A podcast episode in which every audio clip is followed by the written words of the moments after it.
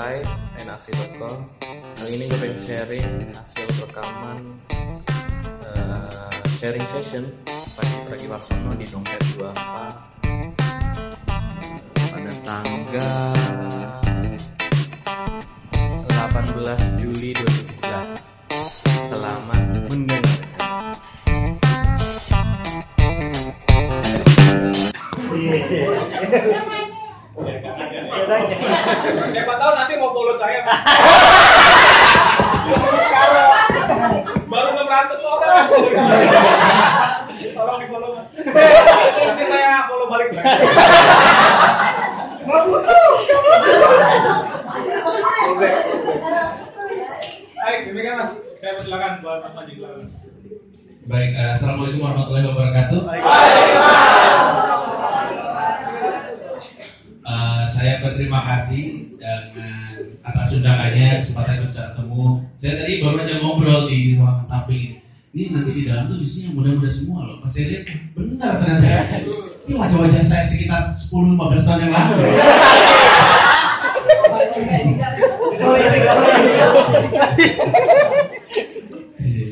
Ini tuh kayaknya jajaran sebelah sini tuh kayak jajaran tidak bisa berharap milenial. Kalau milenial.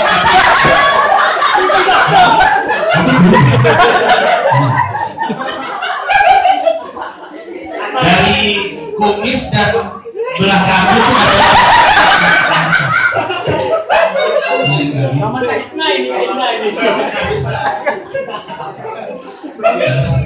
saya saya dengar juga Mas Mas Bambang Wijoyo itu juga sering ketemu sama teman-teman. Kebetulan saya juga dekat sama beliau. Eh, saya sendiri kalau ditanya apa saya sebenarnya tukang ngomong dalam berbagai macam wujud. Kadang-kadang ngomongnya lawak stand comedy, kadang eh, ngomongnya ngerepet, ngerap, kadang-kadang ngomongnya dalam bentuk teks buku, kadang presenting, kadang acting. Ada teman saya insya Allah sah ya. Layak di bioskop. Tapi udah muka-muka bentar lagi digantikan. Kalau belum nonton silakan. Bioskop di Jakarta tinggal tiga soalnya. tinggal tiga bioskop di Jakarta kasihan. Kalau mau nonton nanti harus ke Manado, jauh soalnya. Bioskop-bioskop terdekat dari hilang, hampir hilang. Eh, dan banyak orang kenal saya sebagai orang yang aktif di situs jejaring sosial. Eh, saya sering ditanya, kamu ini sebenarnya punya kerjaan di situ ngetik mulu kayak gak kerja gitu. Saya suka ngaku, saya punya admin. admin saya 10 gitu. Berapa? Enggak, saya sendiri. Eh, jadi saya sebenarnya eh, keahlian saya itu agak ngacak ya sebenarnya. Jadi saya sebisa mungkin saya akan eh, cerita apa yang saya tahu. Kalau misalnya ada manfaatnya, alhamdulillah. Kalau misalnya teman-teman mau bertanya dengan senang hati, saya kadang-kadang kalau disuruh ngomong, suruh ngomong karena suka bingung mau ngomong apa ya mana. Tapi kalau ditanya mungkin saya bisa jawab. Dan saya tipe orang yang eh, enggan untuk pura-pura tahu sebuah jawaban ketika saya nggak tahu. Jadi kalau misalkan eh, teman-teman nanya saya nggak tahu, saya akan bilang saya nggak tahu, tapi eh, saya coba cari tahu. Kemudian mungkin lain kali kita ketemu saya bisa coba jawab. Segitu dulu aja dari saya. Jadi ini kita mau Durasi masih lama mas. semuanya tanya jawab sih Pak. Eh, saya, saya, ada mas. saya dikasih email ya pertanyaannya loh. Saya sebelum itu saya baca dulu.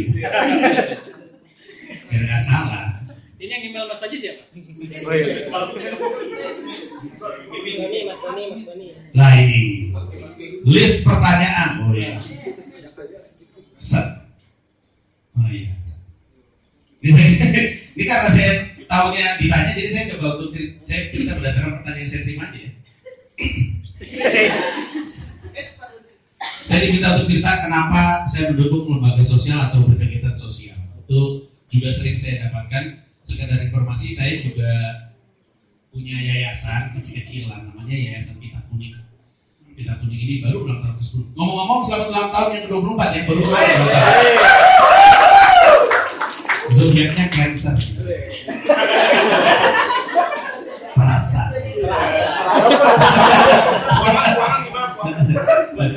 Keuangan jodoh, oh, iya. Saya punya yayasan kanker namanya Pita Kuning yang bergerak untuk membantu adik-adik pasien kanker yang tidak mampu di Indonesia. Jalan sudah 10 tahun Eh, bergerak di pembiayaan dan pembimbingan psikososial terapi. Nah, saya pernah ditanya, emang kenapa eh, Panji melakukan kegiatan sosial? Saya itu percaya orang Indonesia itu emang setiap individu itu wajib punya kegiatan sosial. Yang saya percaya. Kalau di luar negeri itu kan udah ada lazim ya. Kadang-kadang diwajibkan sama kantornya harus ada social social apa ya? So- so- social responsibility atau social work gitu. Jadi harus punya berapa jam melakukan kegiatan sosial oleh perusahaannya diwajibkan. Iya. Ada iya kalau perusahaan-perusahaan multinasional yang di Indonesia biasanya kayak gitu juga tuh. Biasanya kegiatannya kerjasama sama yayasan saya juga. Kenapa saya percaya harusnya setiap individu itu punya kegiatan sosial? Karena ada teori, saya lupa yang menulis siapa namanya Richard Koch kalau nggak salah. Dia punya buku judulnya 80-20 Principle, 80 garis miring 20 Principle. Prinsipnya sederhana. Eh, dia nyontohinnya baju dari dari dari 100% baju yang kita punya di lemari, 80% baju yang kita pakai adalah 20% isi lemari kita. Seperti contoh ya, dari 100% baju kita punya, sebenarnya baju yang kita pakai 80% kalinya itu cuma 20% isi, sisanya nggak pernah pakai. Dan ini sebenarnya adalah teori teori eh, dalam marketing sebenarnya. Jadi kalau misalnya dilihat-lihat 80% profit kita datang misalkan kalau kita jual retail ya 80% penghasilan kita datang dari 20% produk atau bahkan 80% revenue kita datang dari 20% customer. Gitu terus. Nah terus ada satu bagian yang bilang bahwa 80% uang di sebuah negara itu dipegang sama 20% warganya secara rata-rata.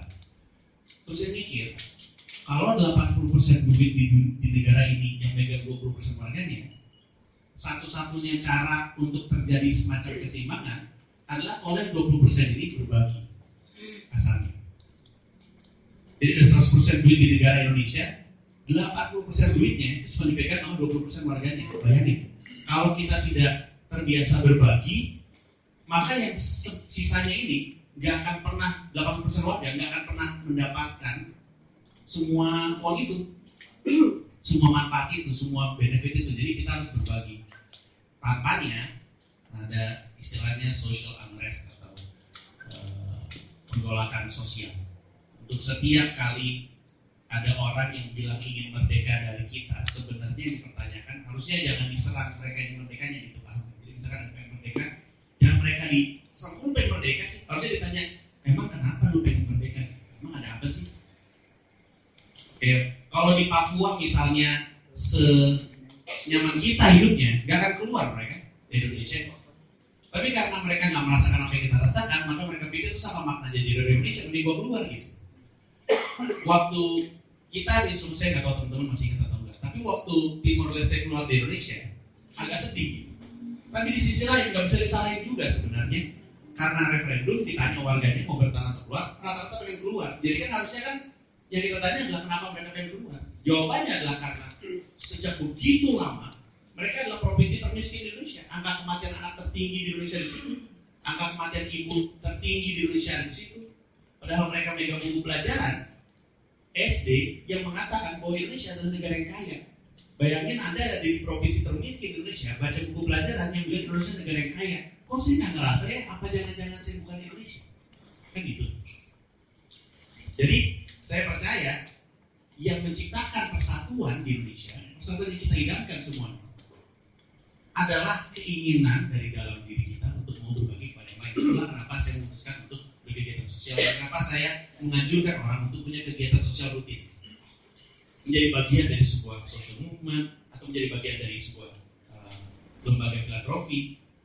Nggak harus mendirikan, bisa ikutan. entah itu bekerja di situ jadi eksos kerja sosial atau jadi relawan apa pun tapi kita harus punya karena kan seperti kita tahu orang Indonesia ada di dunia kalau membantu itu musiman butuh momentum Ramadan yes langsung baik kayak gini Jumatan kok tiba-tiba pengen berderma gitu ulang tahun. Sekarang kan tren itu ulang tahun di panti. Kalau lagi udah empat tahun. Nggak rakyat jelata juga ada. Eh, adik ipar saya kemarin baru ngerayain ulang tahun di panti gitu. Nggak ada wartawan paling wartawan Facebook wartawan Twitter. Jurnalis Instagram. Jadi poinnya adalah saya saya ingin selalu jadi bagian dari kegiatan sosial dan selalu menganjurkan orang untuk berkegiatan sosial karena saya percaya itulah yang akan merekatkan bangsa itu yang akan menciptakan persatuan kurang lebih tapi saya sadar bahwa memang tidak banyak orang di Indonesia yang punya kegiatan sosial. Kalau saya setiap orang tuh punya layer. Saya seorang ayah eh, saya seorang suami saya seorang ayah saya seorang bakir dan saya seorang pekerja sosial apa. Saya seorang anak SMA saya anak tim basket tapi saya juga pekerja sosial. Tuh jadi relawan sosial. Jadi kita tuh harusnya punya layer dalam hidup kita dan dalam salah satu layernya itu harusnya ada kegiatan sosial. Saya ganteng saya playboy saya penjerman gitu gitu. Bukan saya sih orang lain saya nggak ada nah tapi kalau ditanya saya karena saya ini kita konteksnya ngomongin kegiatan sosial terus saya dekat dengan kepemudaan saya juga nggak tahu kenapa saya mungkin karena saya imut-imut kali ya saya tuh sering banget diundang sebagai perwakilan anak muda. Saya bilang umur saya 38 ini saya udah jauh dari definisi pemuda menurut pemerintah. Yang penting di tempat masyarakat ya. Kalau ini kan di tempat masyarakat kan lebih tua mungkin. jangan boleh pola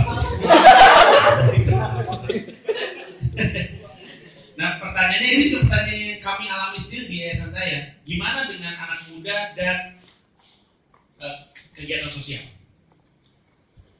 Saya bisa bilang, ya rada jauh, jauh bahkan. Gak semua anak. Sedikit sekali persentase anak muda yang berkegiatan sosial. Orang dewasanya aja enggak. Karena kegiatan sosial itu bukan bukan bagian dari hidup kita berkegiatan sosial gitu. Kalau di sini sih ya, anda kan semua sudah bagian. Tapi kalau kita keluar gitu, ketemu sama teman, misalkan kita ketemu sama teman SMA, eh apa kabar? Eh, tapi hati-hati ya, kadang-kadang sudah bisa uh, jualan asuransi. Ini terlalu lama teman SMA, ini kayaknya mau ngajakin ngadain atau teman lama terlalu lama tuh mencurigakan. Ada apa tiba-tiba? Oh, replan ya. Apa pun lah pokoknya. Pokoknya ada, ada yang ditawarkan lah. Tapi kalau misalkan kita kita ketemu sama teman SMA atau teman-teman kuliah gitu, eh terus kita tanya apa kabar? Baik. Kerja di mana sekarang? Dia jawab. Terus kalau kita tanya berkegiatan sosial di mana sekarang? Nggak ada jawaban lagi.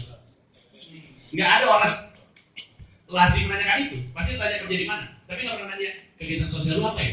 Nggak ada sih. Kenapa? Nggak lazim. Padahal harusnya lazim. Nah kalau misalkan kita eh, kita yang ada di level dewasa.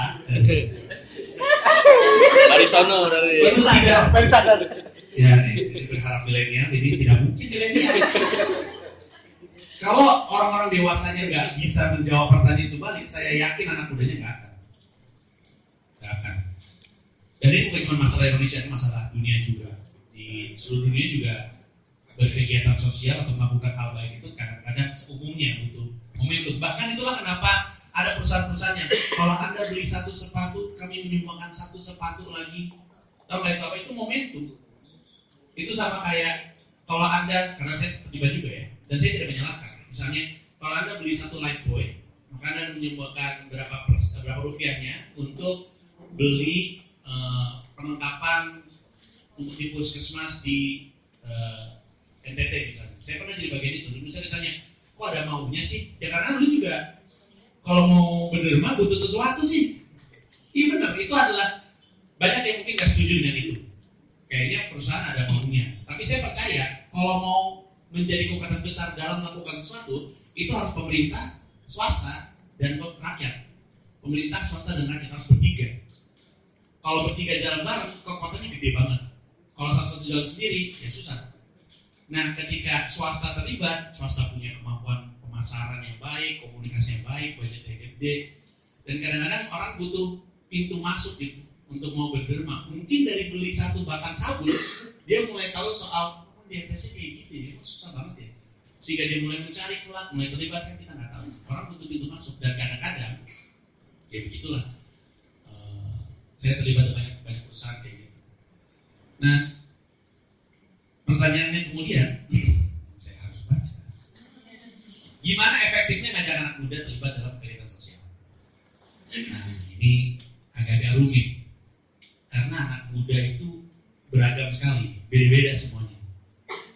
Kayak ya, kayak kita di ruangan ini, kemudian temannya beda. Ada yang muda emang kelihatan muda, ada yang muda kelihatan tua.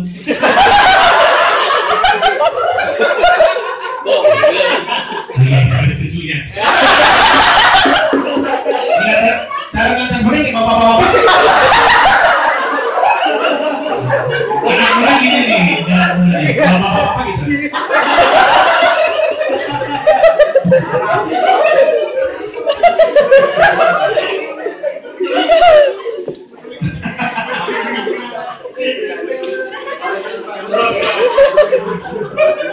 Oh lagi nulis berita ya? Udah kaget sehari soalnya. Oke, nggak habis itu. Ya, kalau mau melibatkan anak muda, sebenarnya nggak ada dua pendekatan. Ada yang gampang tapi kurang tepat. Ada yang tepat tapi susah. Nah, terserah mau pilih yang mana. ada gampang tapi nggak tepat. Ada tepat tapi susah. Semuanya kayak gitu di dunia ini semua kayak gitu. Kalau mau gampang mah, ya ada pilihannya tapi belum tentu solusi yang tepat. Tapi kalau kita mau yang benar, caranya agak susah. Kita mulai dari yang gampang dulu. Yang gampang adalah dengan eh, lakukan, saya nyari istilah yang tepat, mem- menjalin hubungan dengan anak muda di jejaring sosial. Itu gampang, walaupun kurang tepat dan kurang baik. Saya kasih tahu. Karena kalau kita ada di sosial media, kita bisa cepat menggapai mereka. Semuanya, semua anak muda Indonesia ada di sosial media. Dari segala macam eh, latar belakang pendidikan, dari segala macam eh, latar belakang ekonomi. Saya pernah waktu itu syuting film di sebuah bataran eh, apa namanya? eh, bukan bataran tapi sebenarnya tempat tempat pembuangan air sampah juga. Jadi di situ banyak masyarakat yang kurang mampu. Terus eh, saya tempat syuting, waktu itu lagi zamannya ganteng-ganteng swagnya yang Lex kan saya penasaran, saya pengen tahu. Saya pengen tahu, saya buka, saya nonton, saya nonton gitu yang Lex, kan yang Lex ada uh, duo skinny, skinny, skinny Indonesian, terus ada Reza Arab Octavian, ganteng tapi tampan, nakal tapi apa sih gitu lah pokoknya. Saya lagi ngeliat nggak pakai speaker, nggak pakai headphone, jadi di speaker gitu. Tiba-tiba dia bilang, aduh, ibu, pok, pok. Tiba-tiba ada anak-anak ramai banget, anak-anak di situ? Dia bilang, loh, kok tahu lagunya? Iya, saya yang like. Terus dia ini yang gitu. Nah, gitu loh. Loh, kan nonton YouTube juga, nonton YouTube juga gitu. Saya bilang, kasihan banget ya. Sudah hidup di sembilan sampah, nontonnya sampah.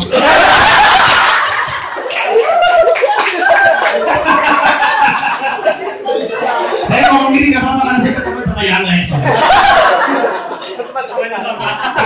Pertama sama sampah, terus saya ulang.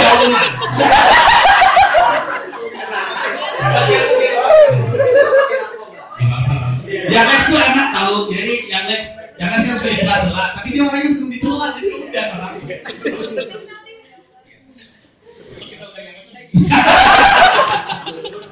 ya mungkin itu juga pilihan yang menarik.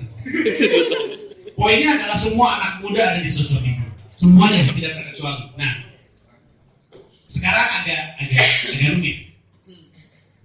Kalau kita mau ngobrol dengan anak-anak muda di, di sosial media, maka kita harus melakukan kegiatan komunikasi. Karena sosial media kan itu kan, berkomunikasi. Sementara komunikasi sendiri adalah sesuatu yang rumit.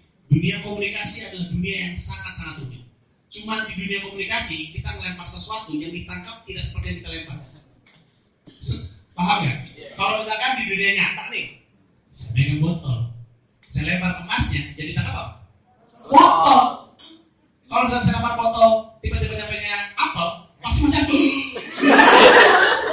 Kan terjadi. Apa yang terjadi? Gitu. Tapi di dunia komunikasi, kita lemparnya apa, yang ditangkap tuh bisa nggak sama. Bener nggak? Niatnya ngomong bener, ditangkapnya beda. Cuma dunia komunikasi kayak gitu. Kalau saya lempar foto yang ditangkap, buat saya lempar apel yang ditangkap, saya lempar popok basah yang ditangkap. Gitu. Nah ini ini kita, ini kita. Jadi tangkap. Dan tahu kok bahasa. Emang usia beda ya. Lebih pintar, lebih pintar. Baru sering ngalamin. Iya. Lebih sering. Mau bahasa itu ketika dibuka kadang-kadang kayak kado yang kita tidak inginkan. Ah, iblis ini. Hijau.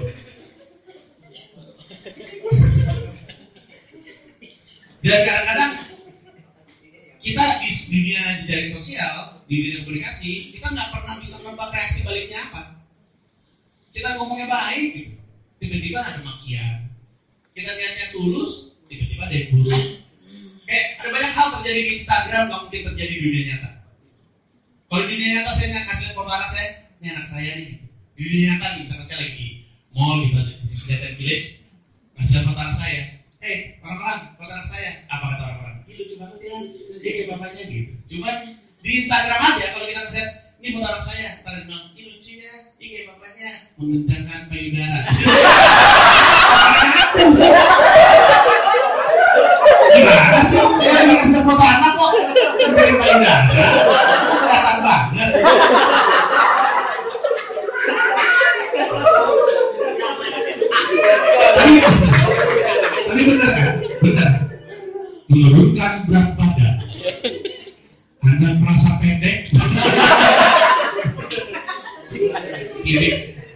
Iklan ortopedi gitu ada. Apa-apa Pokoknya ada kebotakan. Saya? Di jalan kebotakan, makan buah pir, apa gitu gitu. Cuma di, di sosial media juga. Nah, terus pertanyaannya adalah gimana cara kita komunikasi di dunia yang begitu rumit?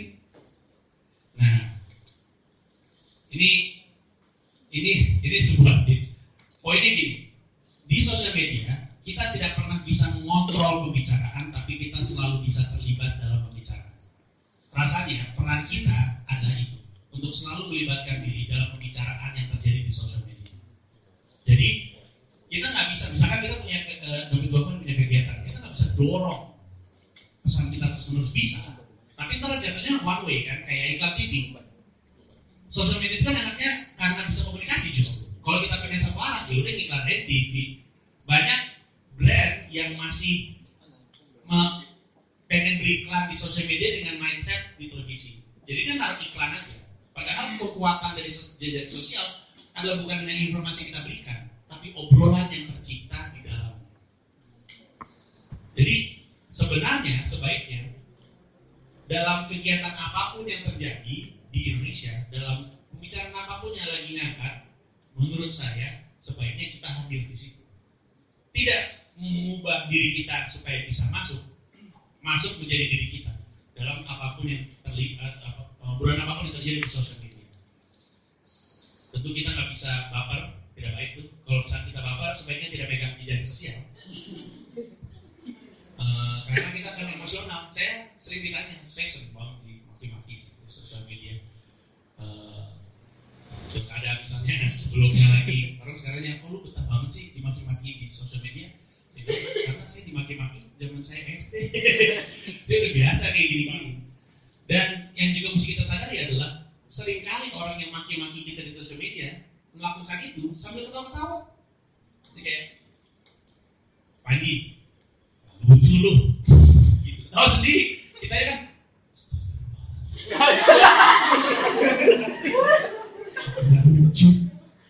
Padahal dia melakukannya dengan hmm, dengan biasa-biasa aja gitu. Saya kasih tahu. Sosial media, Twitter terutama. Twitter itu isinya kumpulan pemikiran yang lebih mudah ditulis ketimbang diucap. Saya ulang ya. Twitter isinya adalah pemikiran-pemikiran yang lebih mudah ditulis ketimbang diucap. Makanya dia tulis di situ karena kalau dia di depan kita kemungkinan besar dia nggak akan berani ngomong kayak gitu. Benar. Dia melakukan itu karena kita di Jakarta, dia di Ambon misalnya. Terima kasih atas informasinya. Walaupun koneksi internet di sana rada lambat. Jadi karena dia pikir resikonya minim, apalagi saya pakai akun pseudonym gitu, akun tidak dengan nama sesungguhnya, minim resikonya. Ya, sebenarnya bukan akun anonim, ada nama tapi palsu, jadi pseudonym kan. Nah, sering kali orang melakukan itu sembarangan, sampai akhirnya kena batunya baru. Kayak contohnya, tahu nggak ada yang menghina Deddy Kobuzier di YouTube? Ya, sebenarnya menghina Cika Jessica ya. Cika Jessica dihina-hina gitu, karena dia pikir dia orang ini di Jambi, dan di Jambi, di Jakarta, hina-hina aja, dia lupa Deddy Kobuzier adalah pesulap. Jadi dari Kobuzier, wah Orangnya ditangkap, orangnya ditangkap ternyata bapak-bapak nangis di depan Deddy Kobuzier. Ketika dia sadar biseknya lebih gede dari palanya. Biseknya Deddy Kobuzier, wah gede sekali biseknya. Lebih gede dari pala saya, nangis dia. Poinnya adalah di jejaring sosial kita tidak pernah bisa mengontrol pembicaraan sebaiknya kita melibatkan diri dalam pembicaraan kita bisa menginisiate topiknya kita bisa menginisiate diskusinya tapi kita nggak bisa kontrol diskusinya berjalan sesuai dengan yang kita inginkan artinya apa pun pembicaraan terjadi di dalamnya harus present harus present harus tetap ada di situ dan harus bijak menyikapi apa pun yang eh, hal buruk yang terjadi jangan maki-maki balik dan menghina balik karena mereka se- sesungguhnya tidak seserius itu. Nah, kalau ditanya apa yang anak muda suka, gimana cara kita berkomunikasi dengan mereka, gimana cara kita memancing perhatian mereka, anak muda selalu suka sama muda Indonesia terutama Raisa ya. itu mah muda dan orang tua. anak muda dan om-om. Dan anak muda pada dasarnya senang sesuatu yang gak serius. Jadi bener, bener. Anak muda tuh nggak nggak bisa dikasih sesuatu yang serius. Kadang-kadang kita ngomong ala kita. Jadi salah satu ciri-ciri orang yang ngomong lebih sering antaranya, antar dia. Sering menggunakan istilah hanya antar tahu. Paham nggak? Saya kemarin habis dari Kementerian Pendidikan. Eh, apa namanya? Apa namanya direktorat? Apa sih? Keluarga, ayah muda, apa gitu. Jadi pokoknya peran orang tua. Saya lupa namanya. Pokoknya direktorat yang mengurusi peran orang tua dalam pendidikan anak kementerian dan di kementerian terus saya diajak terlibat tuh karena saya juga setuju bahwa orang tua penting usia dalam pendidikan tapi dia ngomong sama saya pakai istilah-istilah yang hanya mereka yang tahu gitu jadi misalnya ya makanya kita harus melakukan POK terhadap MPSN sehingga LPK-nya bisa menjadi RPTK saya bilang stop stop stop Eh, itu apa sebenarnya kita tuh kadang-kadang suka nggak sengaja kayak gitu. Dalam berkomunikasi keluar, kita sering menggunakan istilah yang hanya kita yang mengerti. Gitu, sehingga atau kita sering berkomunikasi keluar dengan cara yang kita suka. Kalau misalkan misalnya nih, kita mungkin serius-serius semua, kemudian misalkan cara kita ngomong di sosial media serius. Nah, padahal kan yang mereka inginkan tentu nggak seperti itu. Saya ngambil contoh yang mungkin akan terdengar Ih, gitu. Tapi ini benar. Gimana kalau kita ngomongin soal dompet duafa apa yang kita lakukan, tapi seminim mungkin menggunakan istilah-istilah Islami misalnya. Karena banyak muda nggak ngerti. Banyak loh. Dan ketika nggak ngerti, apa yang orang lakukan? Ini ini ini bahkan dari psikologis. Kalau orang nggak ngerti, reaksi pertamanya apa? Menghindar, takut. Orang cenderung takut sama hal yang dia tidak paham apalagi ketika bawanya agama udah nggak ngerti takut karena dosa atau segala macam ya menghindar gitu jadi mungkin salah satu cara yang terbaik adalah dengan menggunakan pendekatan yang mereka suka kalau misalkan kita susah melakukan itu maka ini juga teori sosial every movement needs a fix setiap pergerakan butuh waktu pergerakan HAM munir pergerakan eh, kesetaraan eh, ras misalnya di Amerika Serikat Martin Luther King uh, uh, uh, pergerakan Islam di Amerika Serikat misalnya Malcolm X uh, di Afrika Selatan Mandela melawan opresor. Setiap pergerakan yang sukses itu selalu butuh wajah. Mungkin kita butuh wajah juga. Mungkin kita butuh wajah yang orang bisa kenal, yang orang bisa identifikasi. Oh, gini toh dompet duafa kalau manusia. Sehingga orang itu yang kemudian ngomong kepada publik. Anak-anak muda Indonesia dan dunia nggak suka diajak ngomong terlalu serius dan tidak suka ngobrol dengan orang-orang yang menggunakan istilah yang dia tidak pahami sebagaimana saya nggak suka ngomong sama Kementerian Pendidikan yang pakai terlalu banyak singkatan itu tadi. Iya. Jadi gimana lagi meeting? Mas Panji harus sadar bahwa TPT kita itu sangat tidak KLKM, gitu. sehingga PKRSTU Ini lucu deh, ini harusnya saya jadi joke ini buat stand up berikutnya. Ada rekam? Ada. Lucu dari. Sama satu hal yang anak muda suka juga visual. Mungkin teman-teman juga tahu. Secara statistik, tweet yang ada fotonya itu lebih banyak dapat retweet daripada yang tidak. Kita tahu itu. Jadi anak muda suka konten, bahkan sekedar informasi aja sekedar wawasan. Kampanye politik aja, kalau kita di sosial media, yang selalu dibicarakan adalah konten, konten, konten, bikin meme, bikin video, konten terus aja karena itu yang dimakan sama anak muda itu yang kita mesti cari. Grafisnya seperti apa, isinya seperti apa, nah itu yang tadi saya bicarakan. Menggunakan istilah dan bahasa dan pendekatan yang mereka pahami. Nah, saya ingat, saya nggak mau terkesan mengendorse, tapi saya ingat waktu itu Agim itu naiknya cepet banget karena Agim kalau ngomong kayak kita kita, terutama di Bandung ya, berada di Bandung, eh, jarang mengutip ayat suci gitu, tapi karena orang ngerti gitu cara dia ngomong. Mungkin banyak ibu-ibu suka Mama Dede juga karena ibu Mama, Mama Dede ini ngomong kayak dia kayak Iya, jadi kayak kayak gua nih orang. Lucu ya. Gitu. Ibu saya dulu waktu saya SD setiap pagi dengerin Haji Kosim Nur Sehat. Ada tahu? Lucu ya Haji Kosim Nur Sehat kan nggak ada Betawi orang sana. Lucu loh orangnya di radio RKM Radio Kayu Padi.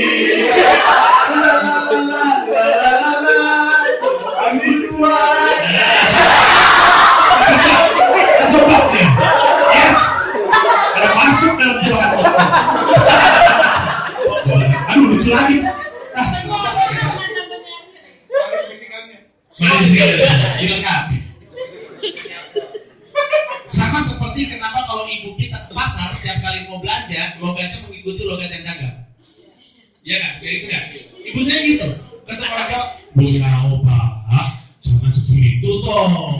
Ketemu sama orang Batak, eh kau kenapa kasih harga segitu? Ketemu sama orang eh Betawi, eh tak lucu pak. Dia waktu itu kayak gitu ibu saya, nih.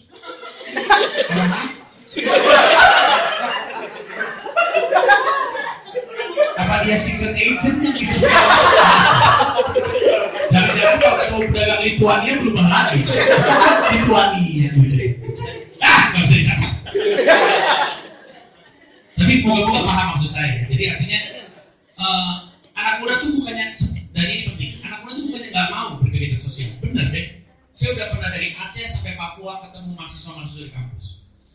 Anak muda Indonesia mau melakukan sesuatu di Indonesia, mau banget identifikasi mereka terhadap Indonesia kuat tapi mereka selalu bingung pertanyaan paling umum di seluruh kampus dunia adalah saya bisa ngelakuin apa untuk Indonesia umum sekali artinya apa mereka nunggu kita untuk datang ke mereka bilang ini ada satu pilihan mereka nggak bisa dipaksa untuk bergerak untuk dompet duafa karena setiap orang panggilan jiwanya beda-beda tapi setidaknya kalau kita komunikasi kepada mereka menjadi bagian dari pembicaraan mereka menggunakan bahasa yang mereka suka menggunakan grafis, video, meme yang mereka nikmati dan mereka gemari, kita punya peluang besar untuk melibatkan mereka dalam gerakan kita. Gitu. Nah, pertanyaan terakhirnya lucu banget. Setelah semua yang tadi saya jelaskan, pertanyaan apa pendapat Mas Fadi tentang dompet duafa? Sebagai orang yang punya kegiatan sosial, saya saya merasa dompet duafa itu inspiratif sekali. Saya 10 tahun, ini 24 tahun. Baik, saya 14 tahun di belakang dompet duafa dan kami masih setiap hari belajar hal baru. Rumit sekali. Mungkin teman-teman dan saya punya masalah yang serupa. Bahwa kadang-kadang ada aja yang curiga sama kita.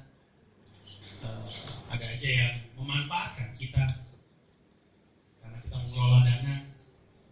Eh, kadang-kadang jalannya tidak semudah yang kita inginkan karena kita pikir perasaan kita berbuat hal baik ya. perasaan ini kita ini di jalan Allah kok susah banget ya tapi eh, itu perjuangan orang-orang semacam kita dan terang inspiratif karena seperti, seperti yang saya tadi bilang di awal harusnya lebih banyak orang terlibat dalam kegiatan seperti ini mohon disadari untuk setiap lembaga filantropi yang bisa bertahan 24 tahun ada lembaga-lembaga lain yang sudah tutup setelah dua setengah tahun bisa nggak gampang untuk bisa bertahan selama ini ada kemampuan pengorganisasi yang baik kemampuan untuk bertumbuh menyesuaikan dengan zaman Eh, kalau boleh ngasih input atau mungkin sudah dilakukan sama Dompet Duafa selain eh, melakukan pemberdayaan via pengelolaan dana ya zakat, infak, sedekah, eh, wakaf, eh, kurban mungkin Dompet Duafa bisa terlibat dalam kegiatan yang melahirkan lembaga-lembaga filantropi baru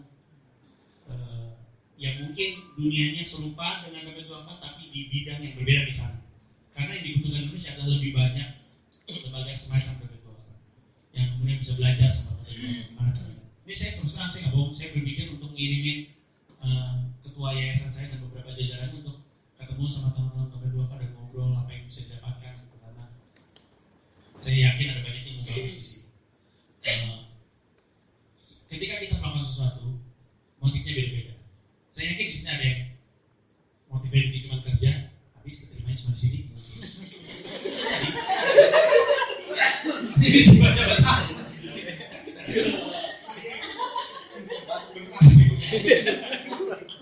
Karena Anda mungkin akan kaget, ada banyak guru di Indonesia yang tidak pengen jadi guru sebenarnya. Kebetulan jadi guru. Saya pernah nanya, lu kenapa jadi guru apa kamu itu kecil emang bermimpi jadi guru? Enggak, gua keterimanya cuma jadi guru aja. Dia ngelamar ke, ke bank, nggak masuk. Ngelamar ke eh, retail bisnis nggak masuk. Ngelamar ke berbagai macam perusahaan nggak masuk.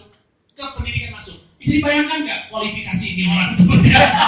Perusahaan nggak mau terima dia, pendidikan di Indonesia mau. Ah, kamu nggak berkualitas, it's okay. Jadi bisa aja ada di orang- orang-orang di antara kita yang mungkin hatinya nggak di sini, tapi nggak masalah. Karena sebenarnya kita lakukan baik. Ada yang mungkin melakukan untuk Allah, ada yang melakukan untuk Indonesia. Apa pun itu, selama kita yakinkan niatnya baik, kita yang benar. Di yayasan kita pun saya selalu bilang kita di sini nggak untuk menyelamatkan nyawa anak siapa pun, karena itu di tangan Allah. Kita di sini karena kita bisa. Andaikan kita bisa melahirkan lebih banyak orang yang mau membantu hanya karena mereka merasa bisa, sudah akan baik-baik aja. Segini dulu, terima kasih. Assalamualaikum warahmatullahi wabarakatuh. Thank. Ini dari